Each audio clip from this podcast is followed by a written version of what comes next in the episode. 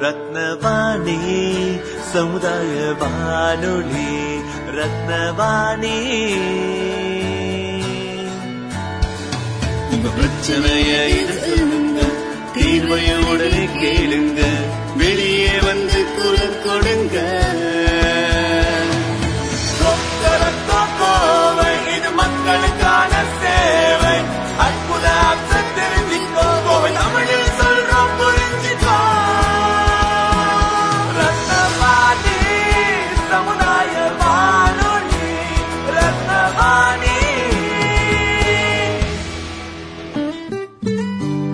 ரத்னவாணி தொண்ணூறு புள்ளி எட்டு சமுதாய வானொலி ஒலிபரப்பு கோவை ஈச்சனாரி ரத்தினம் கல்லூரி வளாகத்தில் இருந்து ஒலிபரப்பாகிறது.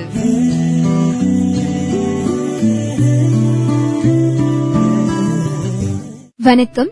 ரத்தினவாணி நேயர்களின் கவனத்திற்கு பாரதியார் பல்கலைக்கழகத்தின் கீழ் உட்பட்ட சுயநிதி கல்லூரிகளில் முதன் முதலாக ரத்தினம் கலை மற்றும் அறிவியல் கல்லூரிக்கு தேசிய மதிப்பீடு மற்றும் தர சான்று குழு அதாவது நாக் யுஜிசி இரண்டாயிரத்தி இருபத்தி இரண்டாம் ஆண்டு முதல் இரண்டாயிரத்தி இருபத்தி ஏழாம் ஆண்டு வரைக்கான ஏ பிளஸ் பிளஸ் தர மதிப்பீடு வழங்கியது என்பதை மகிழ்ச்சியுடன் தெரிவித்துக் கொள்கிறோம். அதேபோல் ரத்தினம் டெக்னிக்கல் கேம்பஸ் என்னும் ரத்தினம் பொறியியல் கல்லூரிக்கு தமிழகத்தில் முதல் முறையாக தேசிய மதிப்பீடு மற்றும் தர சான்று குழு அதாவது நாக் யுஜிசியால் முதல் தவணையில் ஏ பிளஸ் தர சான்றிதழ் வழங்கப்பட்டது என்பதையும் பெருமிதத்துடன் தெரிவித்துக் கொள்கிறோம். இதைத் தொடர்ந்து தமிழகம் பிற மாநிலங்கள் மற்றும் வெளிநாட்டு மாணவர்களுக்கு ரத்தினம் கல்வி குழுமத்தின் பாடத்திட்டங்களில் கல்வியின் புதுமையான சிறப்பம்சங்கள் கல்வி தொடர்பான தொழில் அறிவு திறன்கள் மாணவர்களின் அறிவு முன்னேற்றங்களுக்கு கல்விசார் மன்றங்கள் படித்த மாணவர்களின் சிறப்புகள் புதுமையான கல்வி முறைகள் ஆகியவற்றை தேசிய அளவில் தரமாக வழங்கி வருவதற்கான அங்கீகார தர சான்றிதழாகும். இந்த வெற்றி பயணத்தில் ரத்தினம் கல்வி குழுமத்துடன் இணைந்து பயணிக்கும் ரத்தினவாணி நேயர்களுக்கும் நல விரும்பிகளுக்கும் எங்களுடைய நன்றிகளும் வாழ்த்துக்களும். பகிர்ந்து கொள்வோம் இணைந்திருப்போம். ரத்தினவாணி தொண்ணூறு புள்ளி எட்டு சமுதாய வானொலி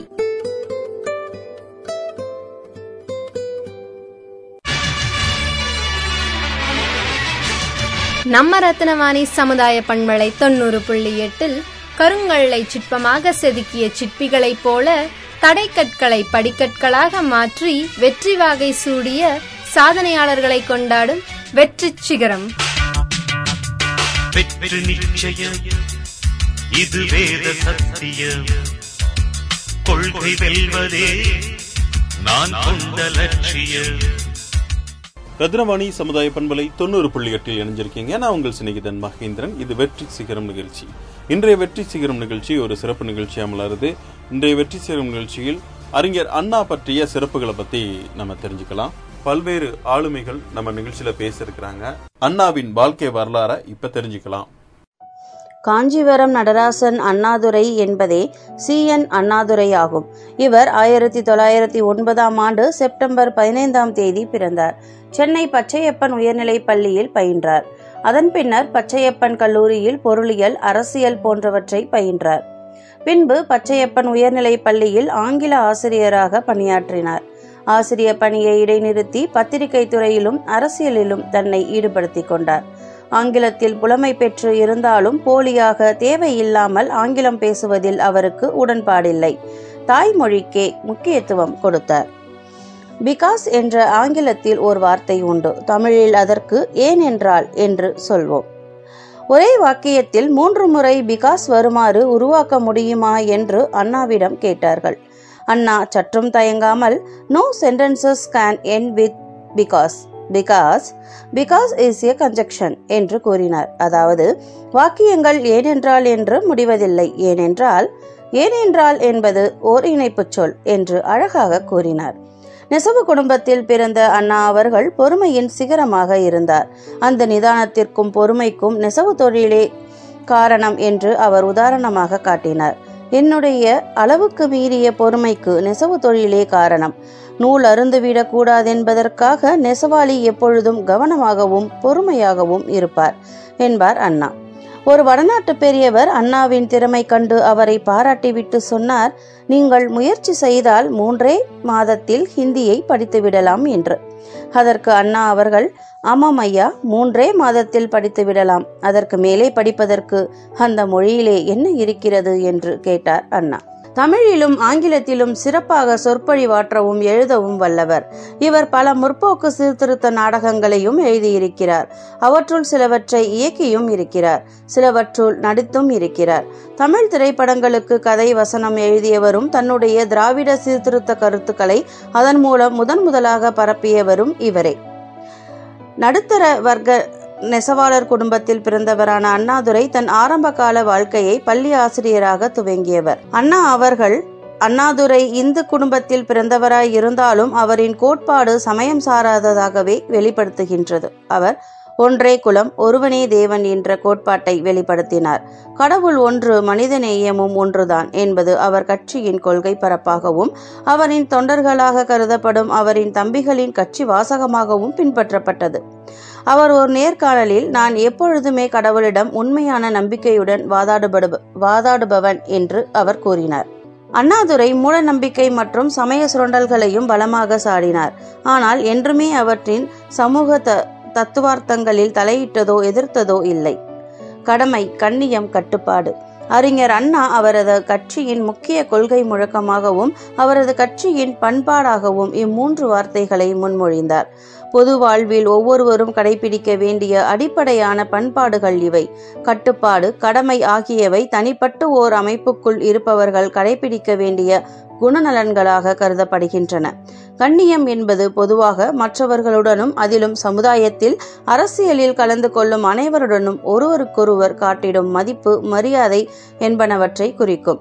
வேறுபட்ட கட்சிகள் மாறுபட்ட வெறுப்போ விரோதமோ இல்லாமல் எதிர் நிற்பவர்களையும் நண்பர்களாக பாராட்டும் தன்மை பொது வாழ்வில் மிகவும் தேவையான ஒரு பண்பாடு ஆகும் என்று கூறினார். மேலும் அண்ணாதுரை முதலமைச்சரான இரண்டு வருடத்திற்குள் புற்றுநோய் தாக்குதலுக்குள்ளாகி மருத்துவ பராமரிப்பில் இருக்கும் பொழுது பிப்ரவரி மூன்றாம் தேதி ஆயிரத்தி தொள்ளாயிரத்தி அறுபத்தி ஒன்பதாம் ஆண்டு மரணமடைந்தார். அவர் புகையிலையை உட்கொள்ளும் பழக்கமுடையவர் ஆதலால் இந்நோய் அவருக்கு தீவிரமாக பரவி அவர் மரணத்தை எய்தினார். அவரின் இறுதி மரியாதையில் பெருந்திரளாக மக்கள் கலந்து கொண்டனர். இந்நிகழ்வு கின்னஸ் உலக புத்தகத்தில் இடம்பெற்றுள்ளது. இறுதி மரியாதையில் சுமார் ஒரு கோடியே ஐம்பது லட்சம் பேர் கலந்து கொண்டு இறுதி மரியாதை செலுத்தினர். இவரின் உடல் சென்னை மெரினா கடற்கரையில் அடக்கம் செய்யப்பட்டது. இவரின் நினைவை போற்றும் வகையில் இவ்விடம் அண்ணா சதுக்கம் என்ற பெயரில் பொதுமக்களுக்கு அஞ்சலி செலுத்தும் வகையில் அமைக்கப்பட்டுள்ளது. தமிழ்நாடு அரசு அண்ணாவின் நினைவாக இவர் வாழ்ந்த காஞ்சிபுரம் இல்லத்தை பேரறிஞர் அண்ணா நினைவு இல்லம் என்ற பெயரில் நினைவு சின்னமாக மாற்றியமைத்துள்ளது. இங்கு அண்ணா அமர்ந்த நிலையிலான சிலை வைக்கப்பட்டுள்ளது. அண்ணாவின் வாழ்க்கை வரலாறு தொடர்பான புகைப்படங்கள் கண்காட்சியாக வைக்கப்பட்டுள்ளது. மேலும் சென்னை மெரினா கடற்கரையில் இவர் உடல் புதைக்கப்பட்ட இடத்தை பேரறிஞர் அண்ணா நினைவிடம் எனும் பெயரில் நினைவிடமாக ஆக்கியுள்ளது. இங்கு அண்ணாவின் மார்பளவு சிலை அமைக்கப்பட்டுள்ளது. நூலகமும் செயல்பட்டு வருகின்றது. இங்குள்ள பேரறிஞர் அண்ணா அருங்காட்சியகத்தில் இவரது வாழ்க்கை வரலாற்று புகைப்படங்கள் இவர் பயன்படுத்திய பொருட்கள் கண்காட்சியாக வைக்கப்பட்டுள்ளன. சென்னையில் உள்ள திமுக தலைமை அமைச்சக கட்டடத்திற்கு அண்ணா அறிவாலயம் என்றும் தமிழ்நாட்டின் முதன்மையான தொழில்நுட்ப பல்கலைக்கழகத்திற்கு அண்ணா பல்கலைக்கழகம் என்றும் பெயர் சூட்டப்பட்டுள்ளது. சென்னையின் முக்கிய சாலையான மவுண்ட் ரோட் அண்ணா சாலை என்று பெயர் மாற்றம் செய்யப்பட்டது. சென்னை மதுரை போன்ற நகரங்களின் முக்கிய குடியிருப்பு பகுதிகள் அண்ணா நகர் என்று பெயரிடப்பட்டுள்ளன. வேலூரில் உள்ள அரசு திரையரங்கம் அண்ணா கலையரங்கம் என பெயர் சூட்டப்பட்டு பாதுகாக்கப்பட்டு வருகிறது.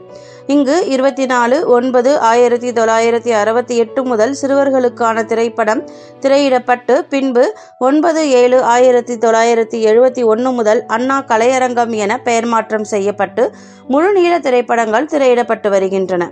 இரண்டாயிரத்தி ஒன்பதாம் ஆண்டு மத்திய அரசு அண்ணா நினைவாக அவர் உருவம் பொறிக்கப்பட்ட ஐந்து ரூபாய் நாணயத்தை வெளியிட்டது. இரண்டாயிரத்தி பத்தாம் ஆண்டு அண்ணா நூற்றாண்டு பூர்த்தியடைவதை நினைவு கூறும் வண்ணம் தமிழ்நாடு அரசு அண்ணா நூற்றாண்டு நூலகத்தை உருவாக்கியது. அண்ணாதுரையின் நினைவாக அண்ணா பல்கலைக்கழகத்தில் கிண்டி வளாகத்தில் உள்ள பொறியியல் கல்லூரியில் உள்ள அண்ணாதுரையின் சிலை மிகவும் பிரசித்தி பெற்றது. அண்ணா ஆட்சியில் ஏற்பட்ட சாதனைகளை பற்றி நாம் காண்போம். சென்னை செயின்ட் ஜார்ஜ் கோட்டையில் தமிழ்நாடு அரசு தலைமைச் செயலகம் என்ற பெயர் பலகை வைக்கப்பட்டது. தமிழக அரசின் லட்சணையான கோபுர சின்னத்தில் இருந்த கவர்மெண்ட் ஆஃப் மெட்ராஸ் என்ற வாக்கியம் நீக்கப்பட்டு தமிழக அரசு என்று மாற்றப்பட்டது. அந்த சின்னத்தில் இடம்பெற்றிருந்த சத்தியமேவ ஜெயதே என்ற வடமொழி வாக்கியம் வாய்மையே வெல்லும் என்று தமிழில் மாறியது. கட்சி தொடங்கப்பட்டது முதல் என்னென்ன கோரிக்கைகளை எல்லாம் வலியுறுத்தி வந்ததோ அவற்றையெல்லாம் தனது முதல் ஆட்சி காலத்திலேயே நிறைவேற்ற முயன்றது அண்ணாவின் கட்சி. ஆகாஷ்வாணி என்ற வார்த்தைக்கு பதிலாக வானொலி என்ற வார்த்தையை பயன்படுத்த உத்தரவிடப்பட்டது.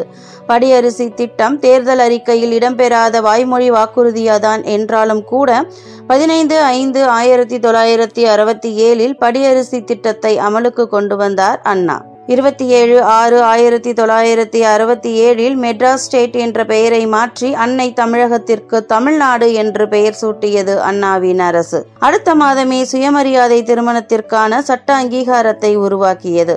தமிழ்நாட்டில் இந்தி திணிப்பை அறவே ஒழிக்க ஏதுவாக இருமொழி கொள்கை சட்டத்தை நிறைவேற்றினார் அண்ணா அவர்கள். அறிஞர் அண்ணாவின் அளப்பரிய சாதனைகளில் ஒன்றாக ஜமீன்தாரி ஒழிப்பு திட்டத்தின் மூலம் நிலங்களை இழந்த விவசாயிகளுக்கு இலவச பட்டாக்கள் வழங்கப்பட்டன. பேருந்துகள் அரசுடைமையாக்கப்பட்டது உட்பட போக்குவரத்தை முன்னிலைப்படுத்தி பல நடவடிக்கைகள் எடுக்கப்பட்டன. தந்தை பெரியாரின் தலைமையில் ஊக்குவிக்கப்பட்ட சுயமரியாதை திருமணங்கள் சட்டப்பூர்வமாக்கப்பட்டு அரசாணை பிறப்பிக்கப்பட்டது. தூத்துக்குடியில் துறைமுகத்தையும் சேலத்தில் இரும்பாலையையும் கொண்டு வர மத்திய அரசுக்கு நெருக்கடி கொடுத்தார். புன்சை நிலங்கள் மீதான நிலவரியை ரத்து செய்தார். ஏழைகளுக்கு இலவச பள்ளி கல்வி திட்டத்தை கொண்டு வந்தார். மலேசியாவில் முதல் உலக தமிழ் மாநாடு நடப்ப நடத்தப்பட்டதை தொடர்ந்து இரண்டாவது மாநாட்டை தமிழகத்தில் நடத்தி காட்டினார். கல்வி தரத்தை உயர்த்த பெற்றோர் ஆசிரியர் கூட்டமைப்புகளை தமிழகம் முழுவதும் உருவாக்க நடவடிக்கை எடுத்து அதன் மூலம் துவக்க மற்றும் நடுநிலைப் பள்ளிகளில் பல்வேறு மாற்றங்கள் கொண்டு வரப்பட்டன. தாழ்த்தப்பட்ட மக்களின் வளர்ச்சிக்காக பல்வேறு நலத்திட்டங்கள் கொண்டு வரப்பட்டன. வீட்டு மனைகள் சிறு தொழில் துவக்க வட்டியில்லா கடன் போட்டித் தேர்வுக்கான பயிற்சி கலப்பு திருமணம் செய்வோர்க்கு தங்க விருது வழங்கும் திட்டங்களும் கொண்டு வரப்பட்டன விதவை திருமணம் செய்வோர்க்கு வேலைவாய்ப்பில் முன்னுரிமை கொடுக்கும் திட்டத்தை அண்ணா தலைமையிலான தமிழக அரசு கொண்டு வந்தது. பெண்கள் முன்னேற்றத்துக்காக மகளிர் மன்றங்கள் மூலம் சிறு தொழில்கள் வேலைவாய்ப்பு கல்வி உதவி திறன் மேம்பாடு உள்ளிட்ட பல்வேறு நடவடிக்கைகள் எடுக்கப்பட்டு பெண்களுக்கு வேலைவாய்ப்பை அதிகரிக்க வழிவகை செய்யப்பட்டது. பணிக்கு செல்லும் பெண்களுக்கு பெரிதும் உதவுமாறு தங்கும் விடுதிகளும் துவக்கப்பட்டன. பேரறிஞர் அண்ணா ஓர் அரசியல் தலைவர் மட்டுமல்ல அவர் ஓர் அறிவுலக மேதை. உலக வரலாற்றில் தம் அரசியல் இயக்கத்தை ஓர் குடும்ப உறவாக வளர்த்த பெருமைக்குரிய தலைவர் அவர். தலைவர் தொண்டர் என்ற நிலையை மாற்றி அண்ணன் தம்பி என்ற உறவு நிலையை நிலைநாட்டிய அரசியல் அறிஞர் அண்ணா அவர்கள். தம்பி நான் உனக்கு தலைவன் இல்லை உனக்கு அண்ணன். உன் குடும்பத்தின் மூத்த மகன். ஒரே தாய் நம்மை சுமக்க முடியாத காரணத்தால் தனித்தனியாக பிறந்திருக்கிறோம் என்றார் அண்ணா. பேரறிஞர் அண்ணாவின் அறிவாற்றல் பன்முக ஆற்றலாக பரிணமித்து அவரை தனிப்பெருமை மிக்க சான்றாளர் ஆக்கியது. ஓர் ஆற்றல் மிக்க பேச்சாளர் வலிமை மிக்க எழுத்தாளர் வளமிக்க நாடக ஆசிரியர் எளிமையான கவிஞர் கண்ணியம் மிக்க அரசியல் தலைவர் நேர்மையான நிர்வாகி மனிதநேய பண்பாளர் மக்கள் சிந்தனையாளர் என பன்முக பரிணாமம் கொண்ட தலைவர் அண்ணாவிற்கு முன்பும் இருந்ததில்லை பின்பும் இருப்பதறிது பேச்சாற்றலும் எழுத்தாற்றலும் அண்ணாவின் இரு கண்கள் போன்றது. கேட்டார் பிணிக்கும் தகையவாய் கேளாரும் வேட்ப மொழிவதாம் சொல் என்ற திருக்குறளுக்கு இலக்கணமாக திகழ்ந்தவர் அண்ணா. அவருடைய பேச்சிலே எளிமை இருக்கும் இனிமை இருக்கும் கருத்து செறிவு இருக்கும். அண்ணாவின் பேச்சாற்றலுக்கு முன்னுதாரணமாக உலக வரலாற்றில் யாரையும் சொல்ல முடியாது. அண்ணாவின் பேச்சு நடையும் தனித்தன்மையானது. இலக்கிய தமிழும் அடுக்கு நடையும் எதுகை மோனை இயைபு நயங்களும் அவர் பேச்சில் துள்ளி விளையாடும். அதே சமயம் வெறும் அலங்கார பேச்சாக ஒருபோதும் தம் சொற்பொழிவை அண்ணா அமைத்து கொண்டதில்லை. கருத்தாழமிக்க பொழிவாகவே அவருடைய ஒவ்வொரு பேச்சும் அமைந்து சிறந்திருக்கும். பேச்சாற்றலில் சிறந்து விளங்கிய பேரறிஞர் அண்ணா எழுத்தாற்றலிலும் தன்னிகரற்று விளங்கினார். அண்ணாவின் பேச்சாற்றல் நாற்றாங்கால் என்றால் அவரின் எழுத்தாற்றல் விளைநிலத்திற்கு ஒப்பாகும். பேச்சுக்கும் எழுத்துக்குமான இடைவெளியை அண்ணா பெரிதும் குறைத்தார் என்றே சொல்ல வேண்டும். ஏனெனில் அவர் எழுதுவது போல பேசினார் பேசுவது போல எழுதினார். அண்ணா எழுதிய தம்பிக்கு கடிதங்கள் என்ற மடல் இலக்கியம் இதற்கு தக்கதோர் சான்று. அண்ணாவின் எழுத்து படைப்புகளாக தற்போது கிடைத்திருப்பன.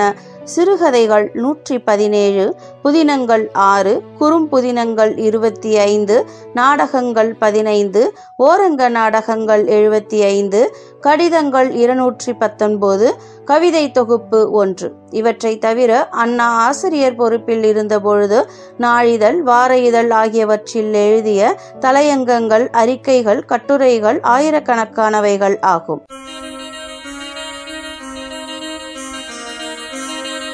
தென்றல் காற்று தீண்டும் போதும் புயலாய் மாறி வீசும் போதும் துயரம் நுண்ணை தீண்டும் போதும் மகிழ்ச்சியில் மனம் திளைக்கும் போதும் காலையில் கண் விழிக்கும் போதும் இரவில் உறங்கப் போகும் போதும் கனவில் கூட தொடரும் எங்கள் ரத்னவாணி சமுதாய பண்பலை தொண்ணூறு புள்ளி எட்டு.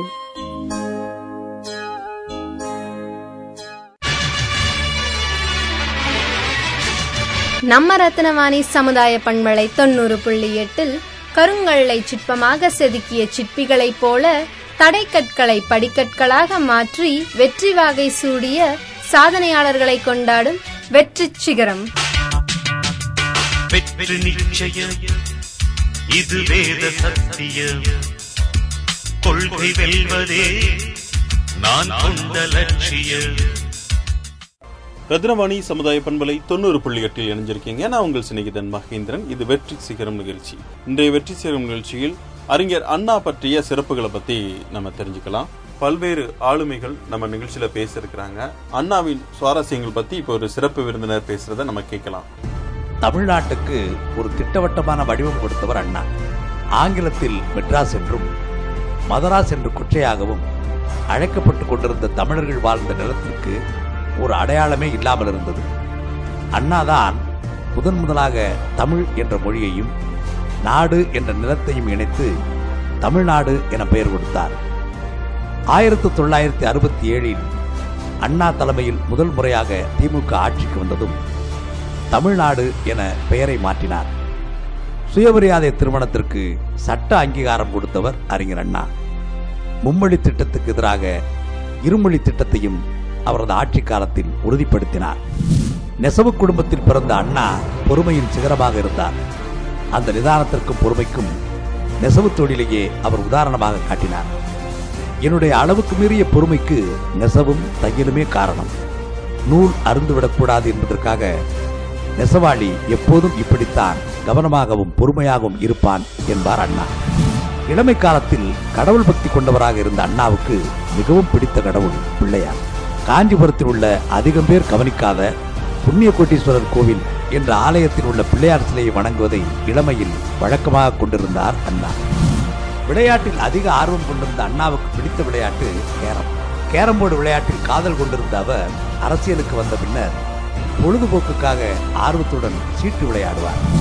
இளம் வயதில் தெருக்கூத்துக்களை விரும்பி பார்ப்பார் அண்ணா.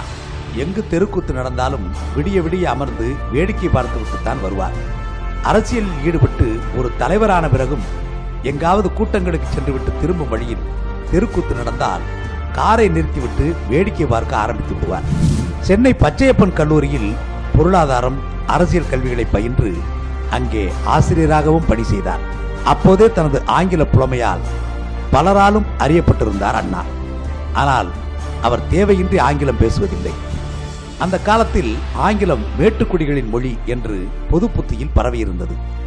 ஒருமுறை தன் பாட்டி வீட்டிற்கு சென்றபோது பாட்டி ஆங்கிலம் பேசி காட்டுமாறு அண்ணாவை வற்புறுத்த நான் ஆங்கிலம் பேசினால் உனக்கு புரியுமா? தவிரவும் நாம் இப்போது பேசிக்கொண்டுதானே இருக்கிறோம். நமது தேவைக்குத்தான் மொழி என்று சொன்ன அண்ணா தேவையில்லாமல் ஆங்கிலத்தை எங்கும் எப்போதும் பயன்படுத்தியதில்லை. சிலேடை பேச்சுக்கு பேர் போனவர் அண்ணா. ஆனால் அத்தனை எளிதில் எவனுடனும் அவர் நெருங்கி பழகிவிட மாட்டார். நெருங்கிய நண்பர்களோடு கலகலப்பாக பேசும் அண்ணா நிறைய நகைச்சுவைகளை சொல்வார். அப்போதைய தலைவர்கள் நாடாளுமன்ற உறுப்பினர்களின் பேச்சை அவர்களின் உடல் மொழியோடு அப்படியே நடித்து காட்டுவார். ஒருமுறை அண்ணாவும் பெரியாரும் ரயிலில் போய் கொண்டிருந்தனர். ஒரு பிச்சைக்காரர் தன் துயரத்தை எல்லாம் சொல்லி உருக்கமாக பிச்சை கேட்டார். அவர் மேல் பரிதாபப்பட்டு அண்ணா ஒரு ரூபாய் கொடுத்தார். பிச்சைக்காரர் போனதும் பெரியார் அண்ணாவை கடிந்து கொண்டார். இவங்க எல்லாம் உழைக்காமல் திரியிறாங்க. ஒரு ரூபாயை தூக்கி கொடுக்கிறாயே என்றார். அதற்கு அண்ணா அவன் சொன்னது உண்மையாக இருந்தால் ஒரு ஏழைக்கு உதவிய திருப்தி எனக்கு கிடைத்திருக்கும். பொய்யாக இருந்தாலும் நஷ்டமில்லை. நானே பரிதாபப்படும்படி நடித்தான் அல்லவா? ஒரு நல்ல நாடகத்தை பார்த்தேன் என்று திருப்தி அடைவேன் என்று சொன்னதும் அதை ரசித்து சிரித்தார் பெரியார். என் வாழ்க்கையில் நான் கண்டதும் கொண்டதும் ஒரே தலைவர்தான் அவர் பெரியார் என்று அறிவித்திருந்தார் அண்ணா. அவரை விட்டு பிரிந்து தனி கட்சி கண்டபோதும் தலைமை நாற்காலியை பெரியாருக்காக அவர் காலியாகவே வைத்திருந்தார். அண்ணா காலமாகும் வரை திமுகவுக்கு தலைவர் அறிவிக்கப்படவே இல்லை. பெரியாருடன் முரண்பட்டு அரசியல் செய்தாலும் ஆயிரத்தி தொள்ளாயிரத்தி அறுபத்தி ஏழு தேர்தலில் திமுக வென்று தமிழக முதல்வராக பதவியேற்ற அண்ணா முதலில் சென்று சந்தித்தது பெரியாரைத்தான். திமுக கழகத்தின் வெற்றியை பெரியாருக்கு காணிக்கையாக்கினார் அண்ணா. இதன் மூலம் அவர் தன்னை தர்ம சங்கடத்துக்கு உள்ளாக்கி விட்டதாக பெரியார் நெகிழ்ந்து எழுதினார்.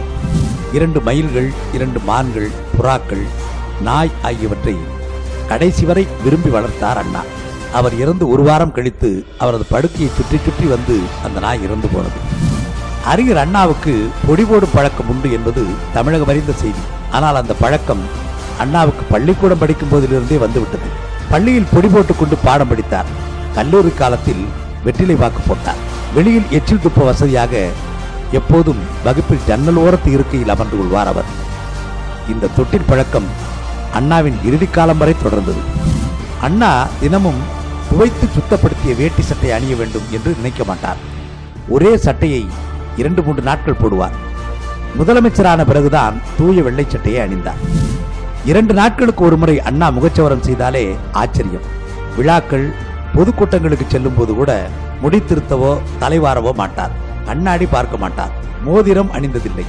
கைக்கடிகாரம் அணிய மாட்டார். முதல்வரான பிறகு என்னை காலண்டர் பார்க்க வைத்து கடிகாரம் பார்க்க வைத்து சூழ்நிலை கைதியாக்கிவிட்டது இந்த முதலமைச்சர் பதவி என்று சொன்னார். இத்தாலிக்கு சென்ற அண்ணா போப்பாண்டவரை சந்தித்து கோவா விடுதலைக்கு போராடி போர்ச்சுக்கல் சிறையில் வாடிய மோகன் ரானடேவை விடுதலை செய்யுமாறு கேட்டுக்கொண்டார். அண்ணாவின் கோரிக்கை ஏற்று மோகன் ரானடே விடுதலை செய்யப்பட்டார். விடுதலையான அவர் அண்ணாவுக்கு நன்றி சொல்ல சென்னை வந்தார். ஆனால் அந்த நேரத்தில் அண்ணா உயிரோடு இல்லை. அண்ணாவின் அடுக்குமொழிக்கு பல உதாரணங்களை சொல்ல முடியும். பெற்றோம் வெற்றி என்ற முழக்கம் குன்றுகளிலும் குடில்களிலும் அங்காடிகளிலும் அருவி கரைகளிலும் மாளிகைகளிலும் மலர் பொழிவிலும் ஏறடிப்போர் இருக்கும் இடத்திலும் ஏடு படிப்போர் இருக்கும் இடத்திலும் எழுந்தது என்பது அண்ணாவின் அடுக்குமொழிக்கு ஒரு அழகிய உதாரணம். கடித இலக்கியத்தை தமிழில் பரவலாக்கியவர் அண்ணா. தமது அரசியல் விருப்பங்களை வெளிப்படுத்தவும் இயக்கங்களை கோடிக்கணக்கானோரிடம் கொண்டு சேர்க்கவும் கடிதங்கள் வழியே எழுதும் முறையை அவர் தேர்வு செய்தார். பின்னாட்களில் கலைஞர் உடன்பிறப்புகளுக்கு கடிதம் எழுதியதும் அறிஞர் அண்ணா மரபின் தொடர்ச்சிதான். அண்ணாவின் பொன்மொழிகள் பல காலம் கடந்து புகழ் பெற்றவை கடமை கண்ணியம் கட்டுப்பாடு மாற்றான் தோட்டத்து மல்லிகைக்கும் மனம் உண்டு. ஒன்றே குலம் ஒருவனே தேவன் எதையும் தாங்கும் இதயம் என்பவை அவற்றில் சில. அமெரிக்காவின் ஏல் பல்கலைக்கழகம் அண்ணாவை சிறப்பு விருந்தினராக அழைத்தது. அமெரிக்கா சென்ற அண்ணா தன் ஆங்கில பேச்சு திறனால் அங்கிருந்த மாணவர்களை அசத்தினார். அண்ணாவுக்கு கௌரவ டாக்டர் பட்டம் வழங்கி சிறப்பித்தது ஏழ் பல்கலைக்கழகம். எப்போதும் தான் பேச இருக்கும் கூட்டத்துக்கு தாமதமாகத்தான் வருவார் அண்ணா. முன்னால் வந்தால் அடுத்தவரை பேச விடாமல் செய்து விடுகிறார்கள். அதனால் ஊருக்கு வெளியில் நின்று அனைவருடைய பேச்சையும் கேட்டுவிட்டு கடைசியில் வருகிறேன் என்பார் அவர். ஓரிரவு திரைப்படத்தின் மொத்த வசனத்தையும் அதாவது முன்னூற்று அறுபது பக்கங்களையும் ஒரே நாள் இரவிலேயே எழுதி முடித்தார் அண்ணா. அரசியலில் யாருக்கும் அஞ்சாத அண்ணா இளம் வயதில் தனியாக தூங்குவதற்கு அச்சப்படுவார். யாராவது துணைக்கு இருக்க வேண்டும். தூங்கும் போதும் விளக்கு எரிய வேண்டும். அண்ணாவின் வீடு இருந்த பகுதியில் குரங்குகள் நடமாட்டம் அதிகம் இருந்ததால் தன்னை குரங்கு கடித்து விடுமோ என்ற பயம் அவருக்கு இளம் வயதில் இருந்திருக்கிறது. தலைப்பு கொடுத்தாலும் தலைப்பு கொடுக்காமல் வெறும் மைக்கை நீட்டினாலும் அண்ணாவால் மணிக்கணக்கில் பேச முடியும். ஒரு பொதுக்கூட்ட மேடையில் ராபி சேது பிள்ளை திடீரென ஆற்றங்கரையிலே என்று தலைப்பு கொடுக்க சிந்து நதி என்னும் அந்த ஆற்றங்கரையோரத்தில் தான் ஆரியர்கள் முதன் முதலாக வந்து குடியேறினார்கள் என்று கம்பீரமாக பேச்சை தொடங்கினார் அண்ணா. அவையே அதிர்ந்தது. தலைப்பையொட்டி ஒரு மணி நேரம் உரையாற்றினார். இரண்டு அணா கட்டணம் செலுத்தி அண்ணாவின் பேச்சை கேட்க ஆயிரக்கணக்கானோர் கூடினார்கள். தொடர்ந்து ஐந்து மணி நேரம் கூட பேசும் வல்லமை பெற்றவர் அண்ணா. சுருக்கமாகவும் அவரால் பேச முடியும். ஒரு தேர்தல் பரப்புரையில் காலமோ சித்திரை நேரமோ பத்தரை உங்களுக்கோ நித்திரை போடுங்கள் உதயசூரியனுக்கு முத்திரை என்று ஐந்து நொடியில் பேசி அசர வைத்தார். Chennai Moore market universe book shop Higginbothams ஆகிய இரண்டு கடைகளுக்கும் வரும் அத்தனை ஆங்கில புத்தகங்களையும் அண்ணா வாங்கி விடுவார். கிக்கின் பாதம்ஸ் புத்தக நிலையம் எடுத்த கணக்கெடுப்பின்படி மைசூர் மகாராஜா ஜெய சாம்ராஜ் உடையாரும் அண்ணாவும் தான் அந்த காலத்தில் அதிக புத்தகங்களை வாங்கியவர்கள். கருத்துரிமை சுதந்திரம் பற்றி இன்று பேசுகிறோம். ஆனால் ஒரு புத்தகம் எழுதியதற்காக அபராதமும் சிறை தண்டனையும் பெற்றவர் அண்ணா. ஆரியமாயை என்று அவர் எழுதிய நூலுக்காக 700 ரூபாய் அபராதமும் சிறை தண்டனையும் அளிக்கப்பட்டது.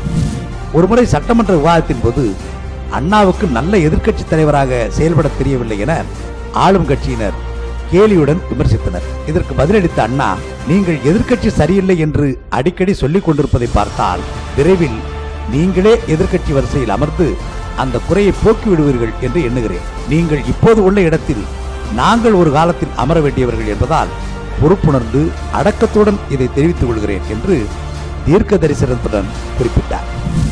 தமிழக மக்களால் தென்னாட்டு பெருநாட்சா என்று கொண்டாடப்பட்ட அண்ணா ஆயிரத்தி தொள்ளாயிரத்தி அறுபத்தி ஒன்பது பிப்ரவரி மூன்றாம் தேதி மறைந்தபோது அவருக்காக கலங்கி கண்ணீரோடு சேர்ந்த கூட்டம் கின்ன சாதனையானது. ஆயிரத்தி எண்ணூற்று ஆறில் பிரிட்டன் துணைத் தளபதி நெல்சன் ஆயிரத்து தொள்ளாயிரத்தி ஏழில் எகிப்து குடியரசுத் தலைவர் கமால் அப்துல் நாசர் ஆகியோருக்கு கூடிய கூட்டத்தை அடுத்து அதிகம் கூடியது அண்ணாவுக்குத்தான் என்கிறது கின்னஸ். ஆயிரத்து தொள்ளாயிரத்தி ஐம்பத்தி ஏழாம் ஆண்டு அண்ணா காஞ்சிபுரம் தொகுதியில் போட்டியிட்ட போது அவரை எதிர்த்து போட்டியிட்டவர் அண்ணாவை இழிவுபடுத்தும் வாசகங்கள் அடங்கிய விளம்பர தட்டியை அவரது வீட்டிற்கு எதிரிலேயே வைத்தார். இதை கண்டு அண்ணாவின் தம்பிகள் ஆவேசமடைய அண்ணாவோ அந்த தட்டியில் உள்ளவற்றை இரவிலும் படிக்கும் வண்ணம் லாந்தர் விளக்கு ஒன்றை அதற்கு அமையுங்கள் என்று சொல்லி உண்மையாகவே விளக்கு வைக்க ஏற்பாடு செய்தார். அடுத்த நாள் இரவு அந்த தட்டி அகற்றப்பட்டிருந்தது. அண்ணா முதல்வராக இருந்தபோது சட்டமன்ற எதிர்க்கட்சி தலைவராக இருந்த விநாயகம் புலி விலை உயர்ந்து விட்டதை பற்றி காராசாரமாக பேசிவிட்டு எங்கள் ஆட்சியில் புலி விலை குறைவாக இருந்ததே அது யார் சாதனை? என்று கேட்டார். உடனே அண்ணா அது புளிய மரத்தின் சாதனை என்றார். அவையே அதிர்ந்து சிரித்தது. அறிஞர் அண்ணா ஆயிரத்தி தொள்ளாயிரத்தி அறுபத்தி மூன்றாம் ஆண்டில் நாடாளுமன்ற மாநிலங்களவை உறுப்பினர். நாடாளுமன்றத்தில் சென்னை மாகாணம் என்பதை தமிழ்நாடு என பெயர் மாற்றம் செய்ய தீர்மானம் ஒன்றை அவர் கொண்டு வந்தார். காங்கிரஸ் பலத்த எதிர்ப்பு தெரிவித்தது. எம்என் லிங்கம் என்ற உறுப்பினர் தமிழ்நாடு என பெயர் மாற்றினால் நீங்கள் என்ன லாபம் அடைந்து விடப் போகிறீர்கள் என்று கேட்டார். நாடாளுமன்றத்தின் மாநிலங்களவைக்கு ராஜ்யசபா என்றும் மக்களவைக்கு லோக்சபா என்றும் ஜனாதிபதிக்கு ராஷ்டிரபதி என்றும் பெயர் மாற்றம் செய்திருக்கிறீர்களே இதனால் நீங்கள் கண்ட லாபம் என்ன? என்று அண்ணா கேட்டதும் காங்கிரஸ் உறுப்பினர்களிடமிருந்து பதில் ஏதும் இல்லை. ஒரு சமயம் சட்டமன்றத்தில் எதிர்க்கட்சி உறுப்பினர் ஒருவர் எழுந்து மிருகக்காட்சி சாலைக்கு நான் தந்த ஆண் புலிக்குட்டி சரியாக கவனிக்கப்படவில்லை. ஆனால் எம்ஜிஆர் தந்த பெண் புலிக்குட்டி மட்டும் நன்கு கவனிக்கப்படுகிறது என்று குற்றம் சாட்டினார். அப்போது குறுக்கிட்ட அண்ணா சம்பந்திகள் இருவரும் உட்கார்ந்து உங்கள் பிரச்சனையை பேசி தீர்த்துக் கொள்ளுங்கள் என்றதும் சபையே சிரிப்பால் நிறைந்தது. அண்ணா ஒரு எழுத்தாளர் மட்டுமல்ல தேர்ந்த நடிகரும் கூட. தான் எழுதிய சந்திரோதயம் சந்திரமோகன் போன்ற நாடகங்களில் அவர் நடித்தும் இருக்கிறார். புகழ்பெற்ற சிவாஜி கண்ட இந்து ராஜ்யம் நாடகத்தில் நடிக்க முதலில் ஒப்பந்தமானவர் எம்ஜிஆர் தான். அவர் நடிக்க முடியாத சூழல் உருவான போது அந்த கதாபாத்திரத்துக்கு தனது இல்லத்தில் தங்கியிருந்த கணேசன் என்ற நாடக நடிகரை நடிக்க வைத்தார் அண்ணா. அவர்தான் பின்னாளில் சிவாஜி கணேசன் ஆனார். பொதுக்கூட்டங்களுக்கு சென்றுவிட்டு நேரம் கடந்து வீடு திரும்பினாலும் தன் டைரியில் காற்றும் வரைவது ஜோக் எழுதுவது என தனக்கு பிடித்தமானவற்றை செய்து அன்றைய நாளில் டென்ஷனை குறைத்துக் கொள்வார் அண்ணா. அண்ணா மூக்குப்பொடி போடும் லாவகத்திற்கு பலர் ரசிகர்களாக இருந்தனர். அதில் முக்கியமானவர் எம்ஜிஆர். அண்ணாவிடம் ரசித்த விஷயம் என்ன என்று எம்ஜிஆரிடம் ஒரு முறை கேட்டபோது பொதுக்கூட்டத்தில் மற்றவருக்கு தெரியாமல் லாவகமாக அவர் மூக்குப்பொடி போடும் அந்த சில நொடிகள் பார்க்கவே ரசனையாக இருக்கும் என்று பதிலளித்தார் எம்ஜிஆர்.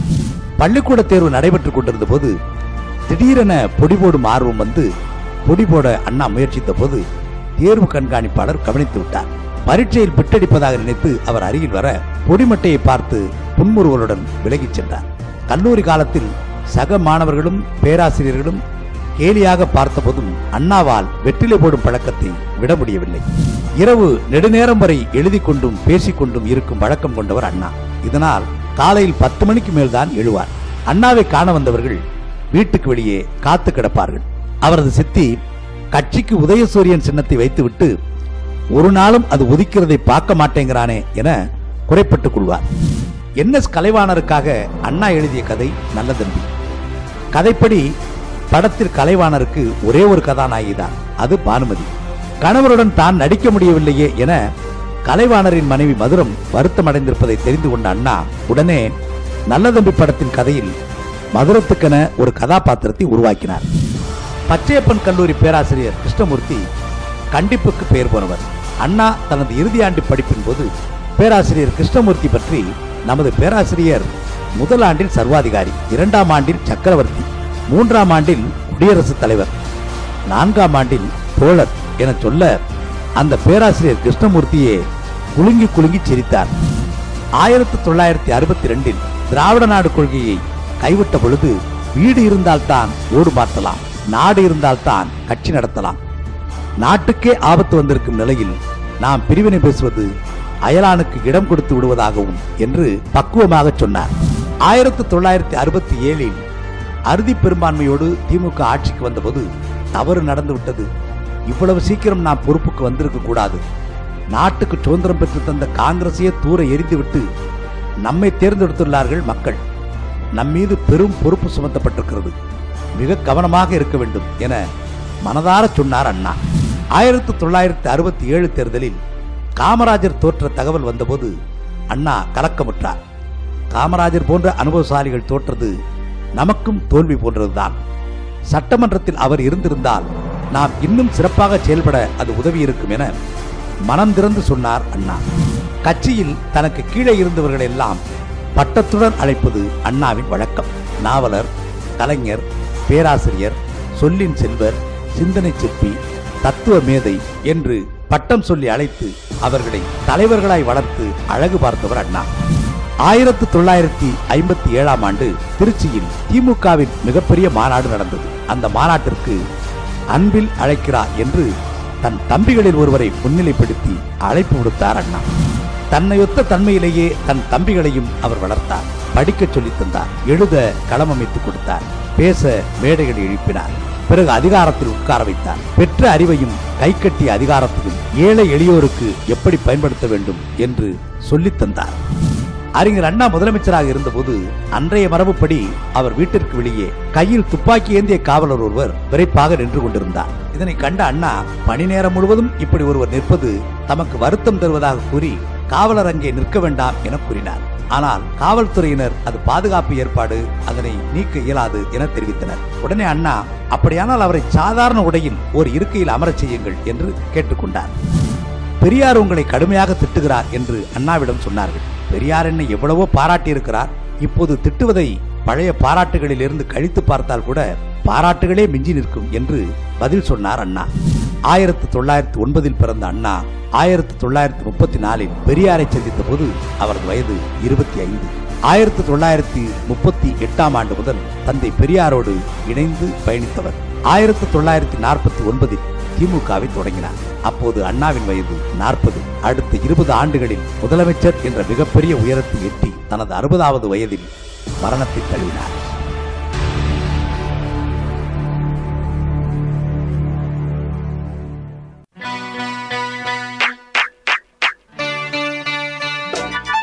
காற்றலைகளில் கவி பாடி நம் செவிகளுக்கு பல்சுவை விருந்தளிப்பது ரத்னவாணி சமுதாய பண்பலை தொண்ணூறு புள்ளி எட்டு.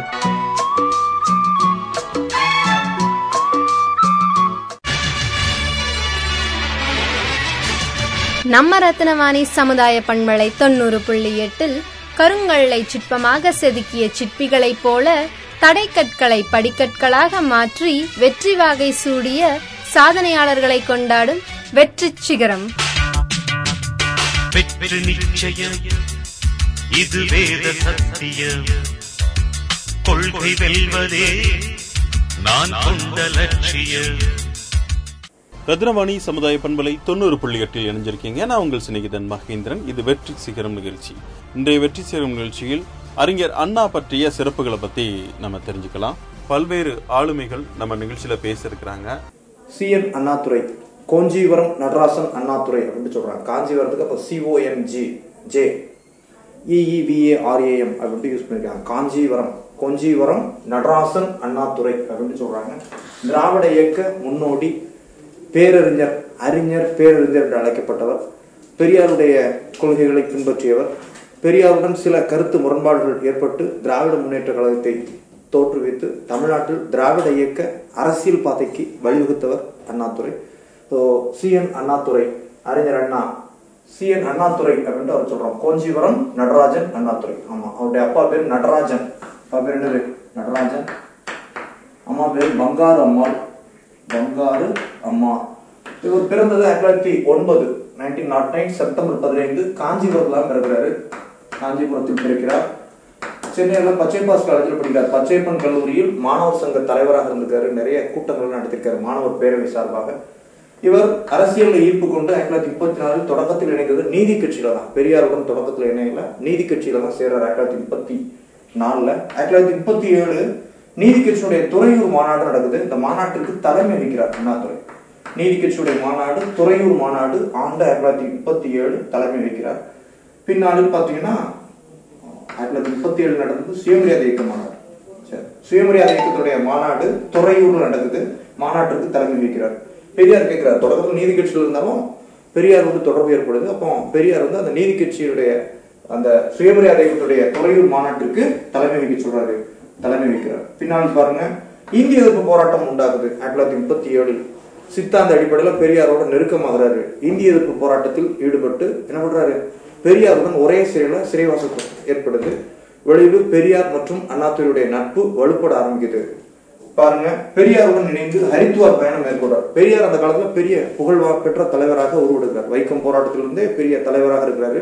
ஏற்கனவே பாத்தீங்கன்னா சென்னை மாகாண காங்கிரஸ் கமிட்டி தலைவராக இருந்தவர் சுயமரியாதை இயக்கத்தின் தலைவராக இருந்தவர். ஆக பாத்தீங்கன்னா பெரியார் பெரிய புகழ்பெற்ற தலைவர். பெரியார் வந்து ஒரு முறை வட மாநிலங்கள்ல கல்லூரிகள்ல பல்கலைக்கழகங்கள்ல பேசுவதற்காக பெரியார் அழைக்கிறாங்க. அப்போ பாத்தீங்கன்னா ஹரித்வார் லக்னோ இந்த யூனிவர்சிட்டிலாம் பேசுவதற்காக பெரியாரை கூப்பிடுறாங்க. பெரியார் தன்னோட சிறையில் பழகிய அண்ணாதுரையும் தன்னுடைய சீடராக ஏற்றுக்கொண்டு அண்ணாதுரையும் கூட்டு போறார்.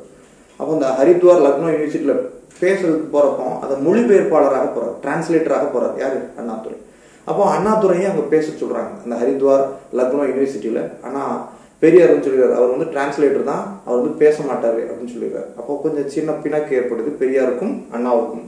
பின்னாளில் பாருங்க அண்ணாதுரையால் நடத்தப்பட்ட ஒரு இதழ் ஒரு பத்திரிகை திராவிட நாடு. அப்போ அண்ணாவுக்குன்னு ஐடென்டிட்டி கிடைக்க ஆரம்பிச்சது. பெரியாரோடு சார்ந்து இருந்ததால் அண்ணாவை பற்றி தெரியாமல் இருக்குது. ஆயிரத்தி தொள்ளாயிரத்தி நாற்பத்தி ரெண்டில் அண்ணா நடத்திய திராவிட நாடு அப்படின்ற பத்திரிகை வந்து புகழ் பெற ஆரம்பிக்குது. அண்ணாதுரையுடைய புகழ் வந்து எல்லாருக்கும் தெரிய ஆரம்பிக்குது. அவருடைய எழுத்து அவருடைய பெருமைகள் வெளியே தெரிய ஆரம்பிக்குது. திராவிட நாடு இது. ஆயிரத்தி தொள்ளாயிரத்தி நாற்பத்தி மூணு நீதி கட்சியினுடைய திருச்சி மாநாட்டுக்கு தலைமை வகிக்கிறார். முப்பத்தி ஏழுல துறையூர் மாநாட்டு சுயமரியாதை கட்சியுடைய மாநாடு நாற்பத்தி மூணு நீதி கட்சியுடைய திருச்சி மாநாட்டிற்கு தலைமை வைத்து அண்ணா உரையாற்றுகிறார். பின் ஆயிரத்தி தொள்ளாயிரத்தி நாற்பத்தி நான்கு இது நம்ம ஏற்கனவே சேலம் மாநாடு.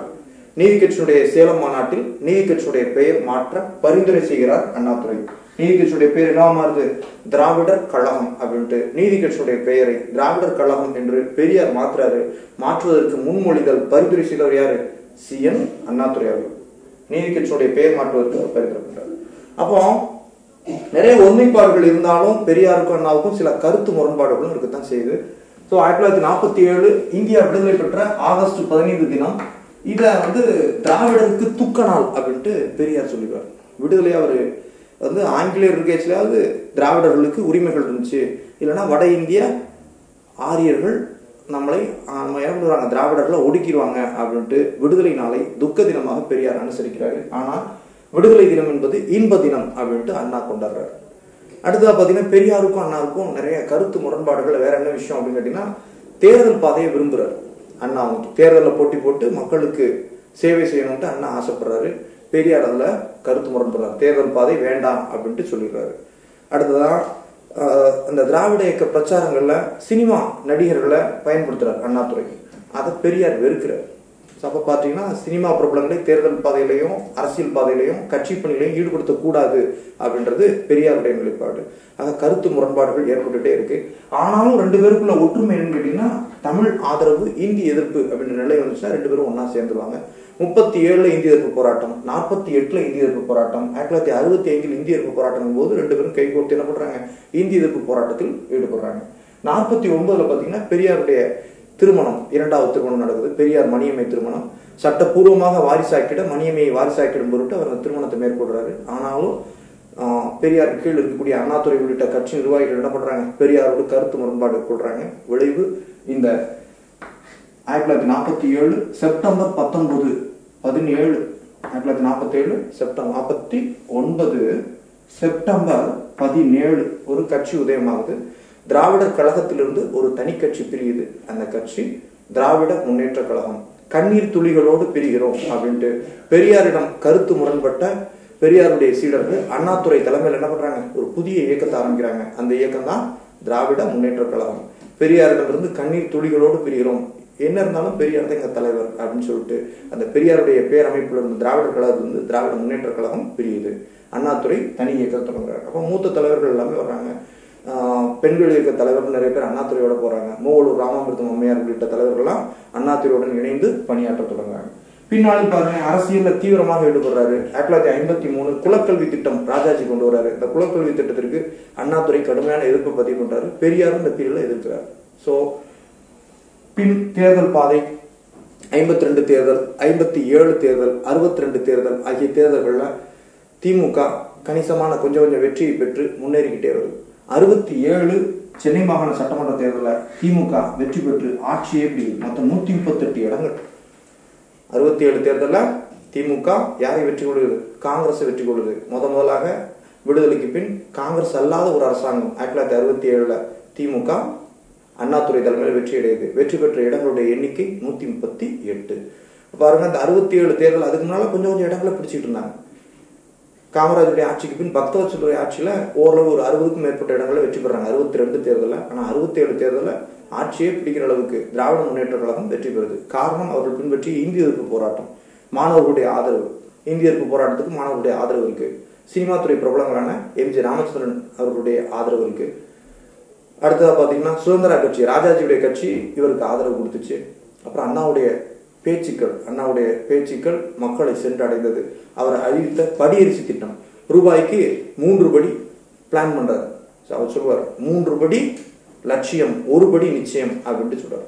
அப்போ ரூபாய்க்கு மூன்று படி கொடுப்போம் லட்சியம். இல்லைன்னா ஒரு படியாவது கொடுத்துருவோம் நிச்சயம் ஒரு படி கிடைக்கும். ரூபாய்க்கு மூன்று படி லட்சியம் ஒரு படி நிச்சயம். யார் சொல்றான் அண்ணாத்துறை சொல்றாங்க அப்போ இதெல்லாம் அந்த பிரச்சாரங்கள் மக்களை சென்றடையுது. ஆயிரத்தி தொள்ளாயிரத்தி அறுபத்தி ஏழு திராவிட இயக்கத்துடைய கட்சிகளில் ஒன்றான திராவிட முன்னேற்ற கழகம் ஆட்சியை பிடிக்குது.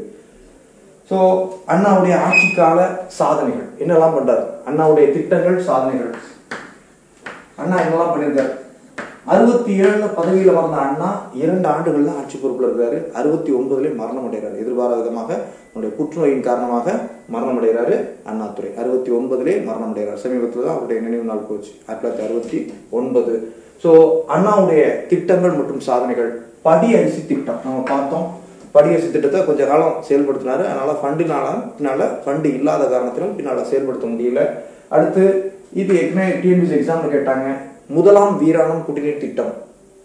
ஆமாம் வீராணம் ஏரியிலிருந்து சென்னைக்கு குடிநீர் வழங்கும் திட்டத்தை முத முதல்ல அறிமுகப்படுத்தியது அண்ணாதுரை தான். பின்னால் அது கைவிடப்பட்டு ஜெயலலிதா அம்மையார் அவர்களால் பின்னாளில் கொண்டு வரப்பட்டது.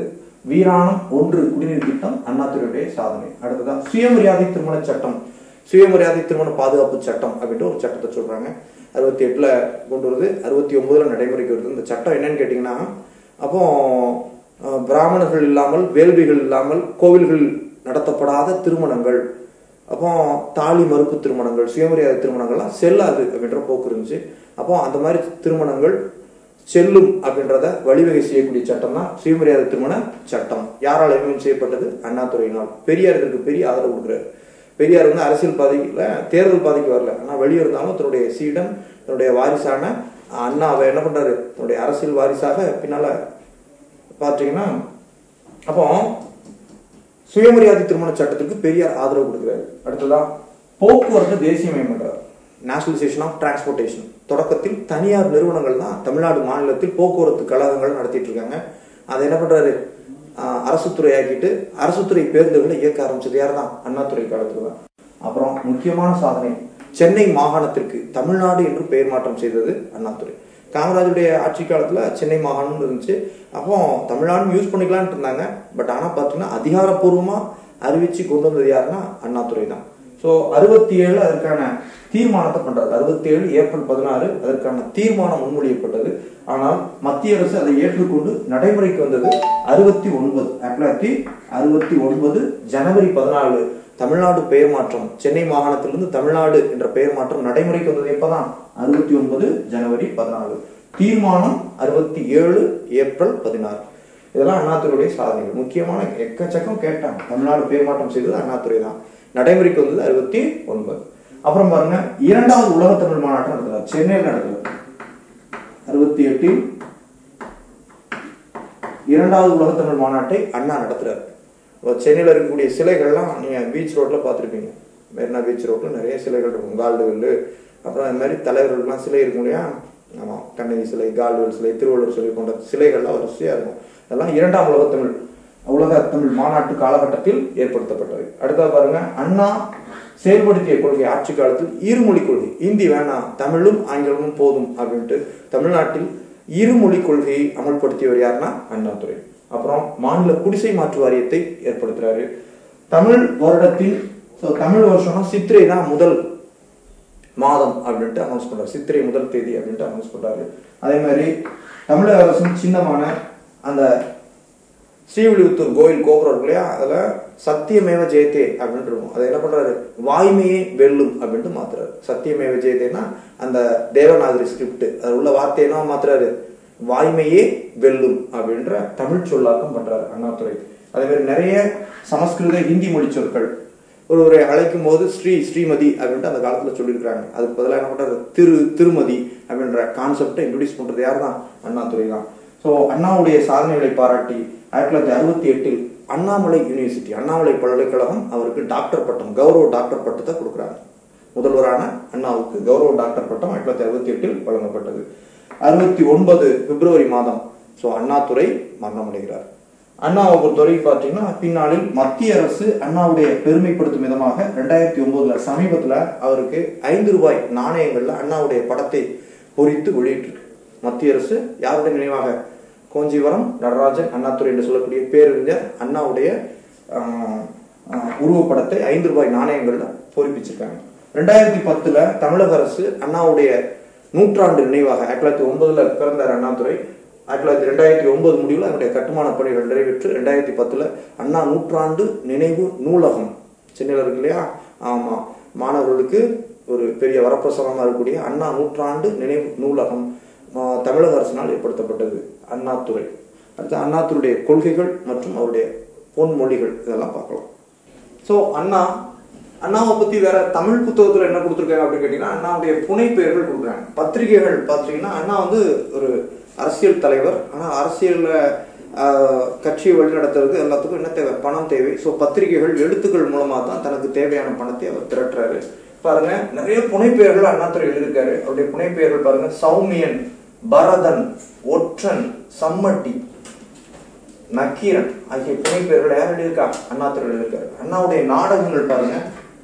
சந்திரோதயம் ஓர் இரவு வேலைக்காரி சிவாஜி கண்ட இந்து ராஜ்யம் நீதி தேவன் மயக்கம்.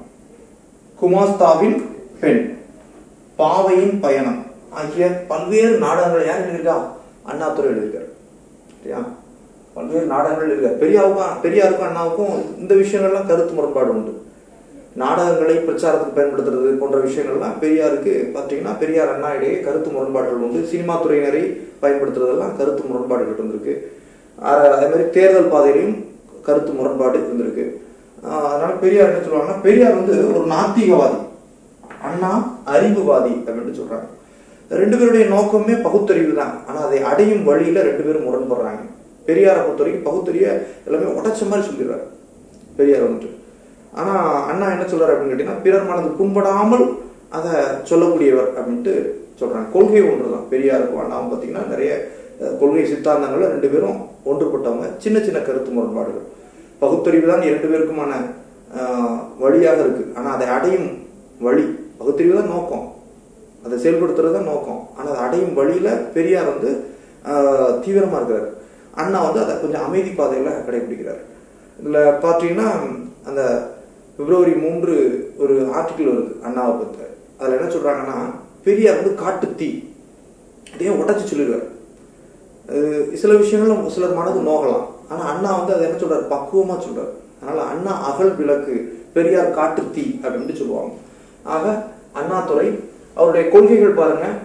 இந்திய இறையாண்மை தமிழரின் தனித்தன்மை.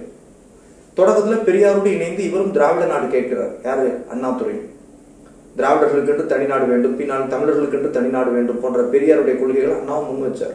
ஆனா அறுபத்தி ரெண்டு சீன போருக்கு பின்னால என்ன பண்றாரு? முழுக்க முழுக்க தேசியத்தோட இணைஞ்சிடுறாரு. நாட்டு ஒருமைப்பாடு முக்கியம் அப்படின்ற நோக்கத்துல போயிடுறாரு. விடுதலையே நம்ம பார்த்தோம். இந்திய விடுதலையே இன்ப தினம்னு அண்ணா சொல்றாரு. இல்லையா? அப்ப இந்தியா என்பது இறையாண்மை. இந்திய இறையாண்மை நாங்க ஏற்கிறோம். ஆனா தமிழருக்கென்று ஒரு தனித்தன்மை வேணும். அதுக்காக தான் இந்திய எதிர்க்கிறோம் அப்படின்ட்டு அண்ணாவுடைய கூற்று. இந்திய இறையாண்மை தமிழரின் தனித்தன்மை. அடுத்து மாநிலங்களுக்கு சுயாட்சி வேண்டும். பார்த்தோம். இவருடைய சீடரான கருணாநிதி அவர்கள் என்ன பண்றாரு? ராஜமன்னார் கமிட்டியை அமைக்கிறார். மாநில சுயாட்சி கோரி தீர்மானத்தை கொண்டு வர்றாங்க.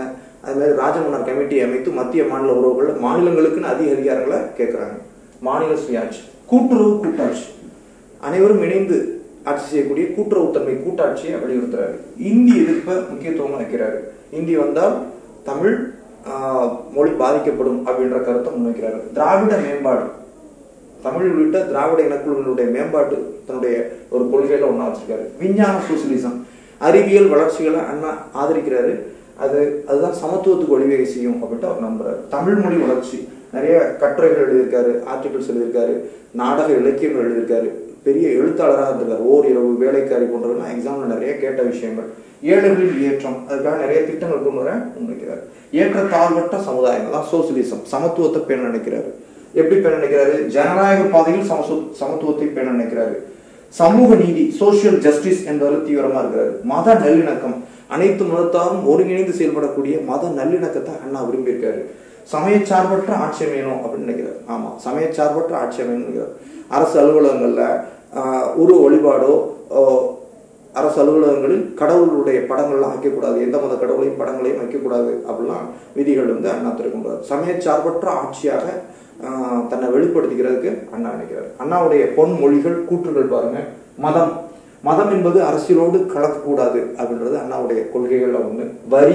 இருப்போர் கொடுக்கணும். இல்லாதோர் பலம் பெறணும் அவ்வளவுதான். இல்லாத மட்டும் வரி போடாதீங்க. நிறைய யார் வச்சிருக்காங்களோ? வரி. அவங்க கொடுக்கட்டும். இல்லாதோர் பலன் பெறட்டும் என்பதுதான் யாருடைய சித்தாந்தம்? அண்ணாவுடைய சித்தாந்தம். அப்புறம் பாருங்க. வன்முறை இரு பக்கமும் கூர் உள்ள கத்தி. கத்தியை தீட்டாதே அப்படின்னு சொல்லுவார். கத்தியை தீட்டாதே. ஏன்னா வன்முறை என்னது என்னது? வன்முறை என்பது இரண்டு பக்கமும் கூர்மை உள்ள கத்தி.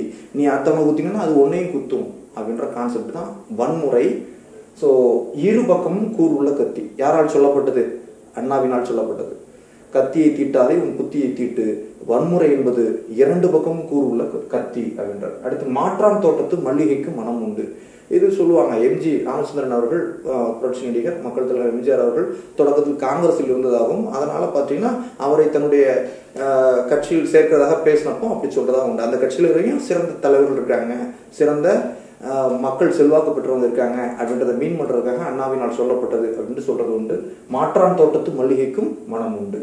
அடுத்து எதையும் தாங்கும் இதயம் வேணும் எல்லா விஷயத்தையும் தாங்கக்கூடிய சக்தி வேணும் அப்படின்ட்டு அண்ணா சொல்றாரு அடுத்து சட்டம் ஒரு இருட்டறை. வழக்கறிஞரின் வாதம் அதில் ஒரு விளக்கு அப்படின்னு சொல்றாரு சட்டம் இருட்டறை தான் படிக்காதவங்க தெரியாது. வழக்கறிஞர் தான் என்ன பண்ணுவாரு? அதை படித்து அந்த இருட்டறையில் விளக்கேற்றி ஏழைகளுக்கு வாழ்வுக்கு சப்போர்ட் பண்றாங்க அப்படின்ட்டு மீன் பண்றாரு சட்டம் ஒரு இருட்டறை. வழக்கறிஞரின் வாதம் அந்த இருட்டறையில் உள்ள விளக்கு. அப்போ வழக்கறிஞர் தான் அந்த இருட்டறையில நீதி கிடைக்க செய்கிறாரு அப்படின்ட்டு வழக்கறிஞருடைய பெருமையை சொல்றாரு. சட்டம் ஒரு இருட்டறை வழக்கறிஞரின் வாதம் ஒரு விளக்கு. தன்னம்பிக்கை ஊட்டும் நூல்கள் தேவை அப்படின்றாரு.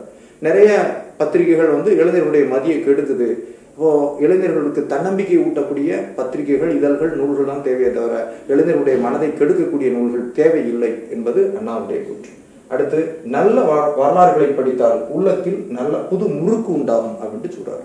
இதெல்லாம் தமிழ் புத்தகத்தில் கொடுத்துருக்காங்க. அண்ணாவை பற்றி தமிழ் புத்தகத்தில் கொடுக்கப்பட்ட விஷயங்கள். நல்ல வரலாறுகளை படித்தால் உள்ளத்தில் புது முறுக்கு உண்டாகும் அப்படின்றது அண்ணாவுடைய கூற்று இளைஞர்களுக்கு பகுத்தறிவும் சுயமரியாதையும் அவசியம் அப்படின்ட்டு சொல்றாரு.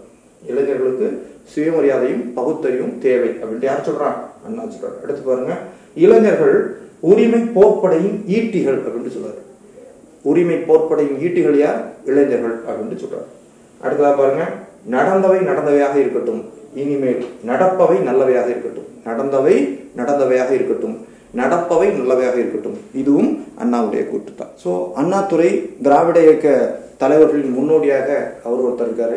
திராவிட இயக்கங்களை பொறுத்தவரை பார்த்தீங்கன்னா நம்ம பார்த்தோம் நீதி கட்சி உருவாகுது. பிராமணர் அல்லாதவருடைய எதிர்ப்பு இயக்கமாக பிற்படுத்தப்பட்டவருடைய இயக்கமாக நீதி கட்சி வருது. அப்புறம் பார்த்தீங்கன்னா இன்னொரு பக்கம் காங்கிரஸ்ல இருந்து பிரிந்து வந்த சுயமரியாதை இயக்கம் பெரியார் இருக்கிறாரு அதுக்கப்புறம் இந்த அமைப்புகள் திராவிடர் கழகமாக உருவெடுக்குது சேலம் நீதி கட்சி மாநாட்டில் திராவிடர் கழகமாக உருவெடுக்குது ஆயிரத்தி தொள்ளாயிரத்தி நாற்பத்தி செப்டம்பர் மாதம் திராவிட முன்னேற்ற கழகம் திராவிடர் கழகத்திலிருந்து பிரியுது. அண்ணாதுறை தலைமையில் தொண்டர்கள் பிரிஞ்சு போறாங்க. பின் அண்ணா மறைவுக்கு பின் அண்ணா ஆயிரத்தி தொள்ளாயிரத்தி அறுபத்தி ஒன்பதுல மரணம் அடைகிறார் அறுபத்தி ஒன்பது பிப்ரவரி மூணு யார் மரணம்? அண்ணாதுறை மரணம் மரணம் அடைகிறாரு மரணத்தை பொறுத்தவரைக்கும் பார்த்தீங்கன்னா கிட்டத்தட்ட அவருடைய மரணத்தப்பம் பார்த்தீங்கன்னா ஒன்றரை கோடி தமிழர்கள் அவருடைய இறுதிச் சடங்கில் கலந்து கொண்டதாக சொல்லுவாங்க. மக்கள் பேரணி மக்கள் கூட்டம் அண்ணா இறந்ததுக்கு அவ்வளோ கூட்டம் வந்திருக்கு. சரியா? அப்போ அண்ணா மரணம் அடைந்த பின் திராவிட முன்னேற்ற கழகத்தில் மீண்டும் ஒரு பிரிவு உண்டாகுது ஸோ அது என்ன அப்படின்னு கேட்டிங்கன்னா திராவிட முன்னேற்ற கழகத்திலிருந்து ஒரு கட்சி பிரியுது. அண்ணா திராவிட முன்னேற்ற கழகம். நடிகர் புரட்சி நடிகர் மற்றும் மக்கள் திலகம் எம் ஜி ராமச்சந்திரன் அவர்களால் ஆரம்பிக்கப்பட்டது ஆயிரத்தி தொள்ளாயிரத்தி எழுபத்தி ரெண்டு அண்ணா திராவிட முன்னேற்ற கழகம். அப்புறம் இதுல இருந்தும் நிறைய அமைப்புகள் பிரிவு திமுக இருந்து ஆயிரத்தி தொள்ளாயிரத்தி தொண்ணூத்தி ஆறுல மதிமுக பிரிவு மறுமலர்ச்சி திராவிட முன்னேற்ற கழகம் அப்படின்ற அமைப்பு உருவாகுது. ஆக இவங்கெல்லாம் தான் திராவிட இயக்க அமைப்புகள். பிற்காலத்தில் திராவிட இயக்க- இயக்க அமைப்புகள். அறுபத்தி ஏழுலிருந்து தற்போது வரை தமிழ்நாட்டை ஆட்சி செய்வது யார் தான்? திராவிட இயக்கங்கள் தான். அந்த திராவிட இயக்கங்களுடைய ஆட்சிக்கால சாதனைகள் அப்படின்ட்டு திமுக மற்றும் அதிமுகவுடைய ஆட்சிக்கால சாதனைகள் பற்றியும் பள்ளி புத்தகங்கள் பொதுவாக கொடுத்துருக்காங்க. பார்த்தீங்கன்னா அறுபத்தி ஏழுக்கு பின் தமிழகம் கண்ட வளர்ச்சி. ஹியூமன் டெவலப்மெண்ட் இண்டெக்ஸ் ஆகட்டும் மனிதவள மேம்பாட்டு குறியீடு அனைத்து அம்சங்களையும் பார்த்தீங்கன்னா இந்திய அளவில் ஒப்பிடுறப்ப பார்த்தீங்கன்னா தமிழகம் மற்ற மாநிலங்களை விட முன்னிலையில் இருக்கிறது. இதெல்லாம் திராவிட இயக்கங்களான திமுக அதிமுக கட்சியுடைய சாதனைகளாக பள்ளி புத்தகங்களில் கொடுத்துருக்காங்க. அந்த போர்ஷனை பார்க்கணும். அதில் வந்து ஆட்சிக்கால சாதனைகள் அப்படின்ற டாபிக் யூனிட் நைனில் இருக்குது சரியா? அரசியல் கட்சிகளுடைய ஆட்சிக்கால சாதனைகள் அந்த டாபிக்ல இருக்கு. அதோட நம்ம சேர்த்து பார்த்துக்கலாம்.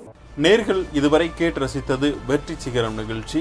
இன்றைய வெற்றி சிகரம் நிகழ்ச்சியில் அறிஞர் அண்ணாவை பற்றி பல பல்வேறு விதமான விஷயங்களை நம்ம தெரிஞ்சுக்கிட்டோம். எல்லாரும் நிகழ்ச்சியெல்லாம் கேட்டு ரசிப்பீங்க நம்புறேன். மீண்டும் மற்றும் ஒரு நிகழ்ச்சியில் உங்களை சந்திக்கும் வரை உங்கள் அன்போடும் ஆதரவோடும் விடைபெறுகிறேன். உங்கள் சிநேகிதன் மகேந்திரன் நடப்பவை நல்லவையாகட்டும்.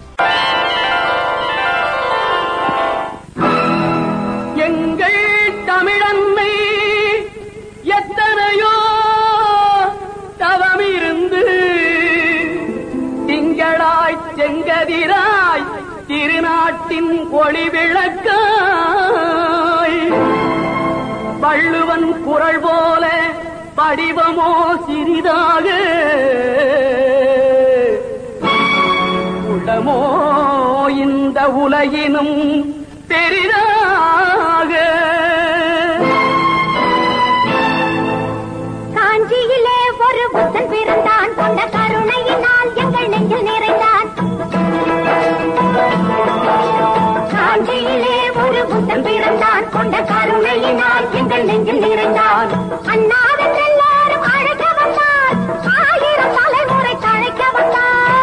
அண்ணாவென்றெல்லோரும் அழைக்க வந்தார். ஆயிரம் தலைமுறை தழைக்க வந்தார். அண்ணா அண்ணா அண்ணா. எங்கள் அன்பின் தீபம் அண்ணா? அண்ணா அண்ணா அண்ணா. எங்கள் அன்பின் தீபம் அண்ணா?